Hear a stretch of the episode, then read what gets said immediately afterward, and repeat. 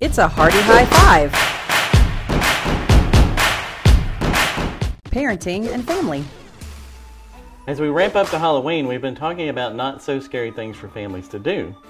Well, Rebecca, do you remember what we did about 10 years ago in Waxahachie? Yeah, we actually went to the Munster Mansion. Now, it's actually a replica of the Munster Mansion from the TV show. It was so cool. Our kids got to dress up. Everybody there was in costume, including the owners who were dressed up like the characters from the TV show. Also, Butch Patrick was there, and that's who plays Eddie Munster. And they have Spot, who lives under the stairs. And if you've seen the show, you know what I'm talking about. Right now, they have private tours and they do murder mysteries. So you can check them out on Facebook or check out their website. And that'll give you some not so scary things to do with your family during this spooky season.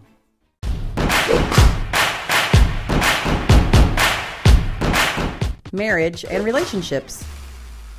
If you're on the dating scene and you're looking for Mr. and Mrs. Right, oh my, do we have a suggestion for you.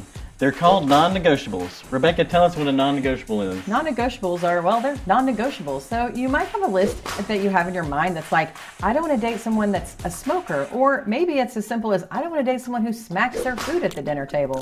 These things might be in your head, but it's worth writing them down just in the note section on your phone so you can refer back to those when you're on the dating scene. And those non negotiables will help you have healthy relationships and not spend too much time with someone that you can't even watch eat. so, what are your non negotiables?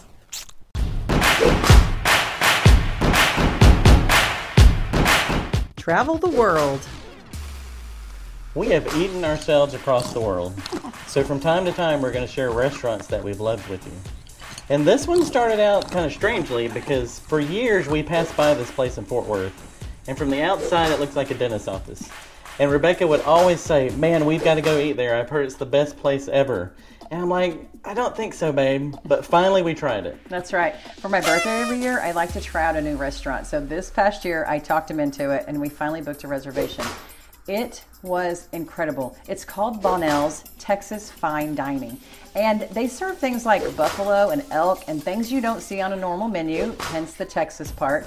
And then the service was like off the chart amazing. It seemed like most of the wait staff had probably worked there for 30 plus years. They were very well acquainted with the menu and attended to our every need. And I can tell you, it was one of the most delightful dining experiences we have ever tried. So I hope that if you're ever in Fort Worth, Cowtown Country, you should check out Bonnell's Fine Texas Dining. And let me tell you, I will never doubt you again, Rebecca.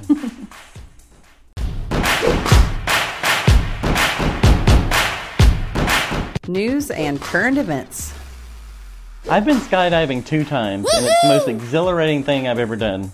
As you step up to that door, looking down 3,000 feet, and then you jump out, you do a flip, and then you're just floating through the air. There's nothing like it.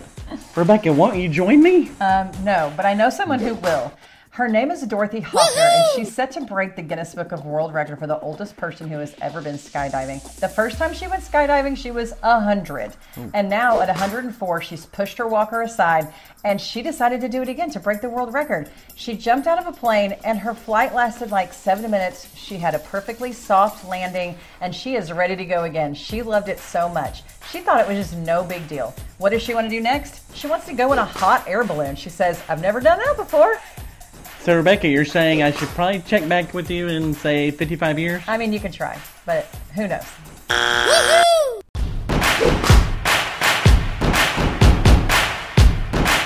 Sports and entertainment. If you know our family, then you know we love all things sports. So imagine how tickled we were when we heard about this sport called beep ball. It's played with the ball, well, you guessed it, it, it beeps. It's made out of old telephone parts and it weighs about a pound. It's for the visually impaired, so they can hear the ball coming and be able to hit it.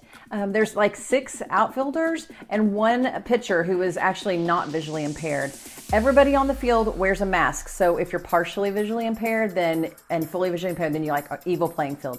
Um, also, you only run to one of two bases, and both of those actually beep when you get there. It's really, really cool. You should totally check out their Facebook page or their website and see if you can go see a game near you. I know we're going to do that, and I can't wait to see it in person.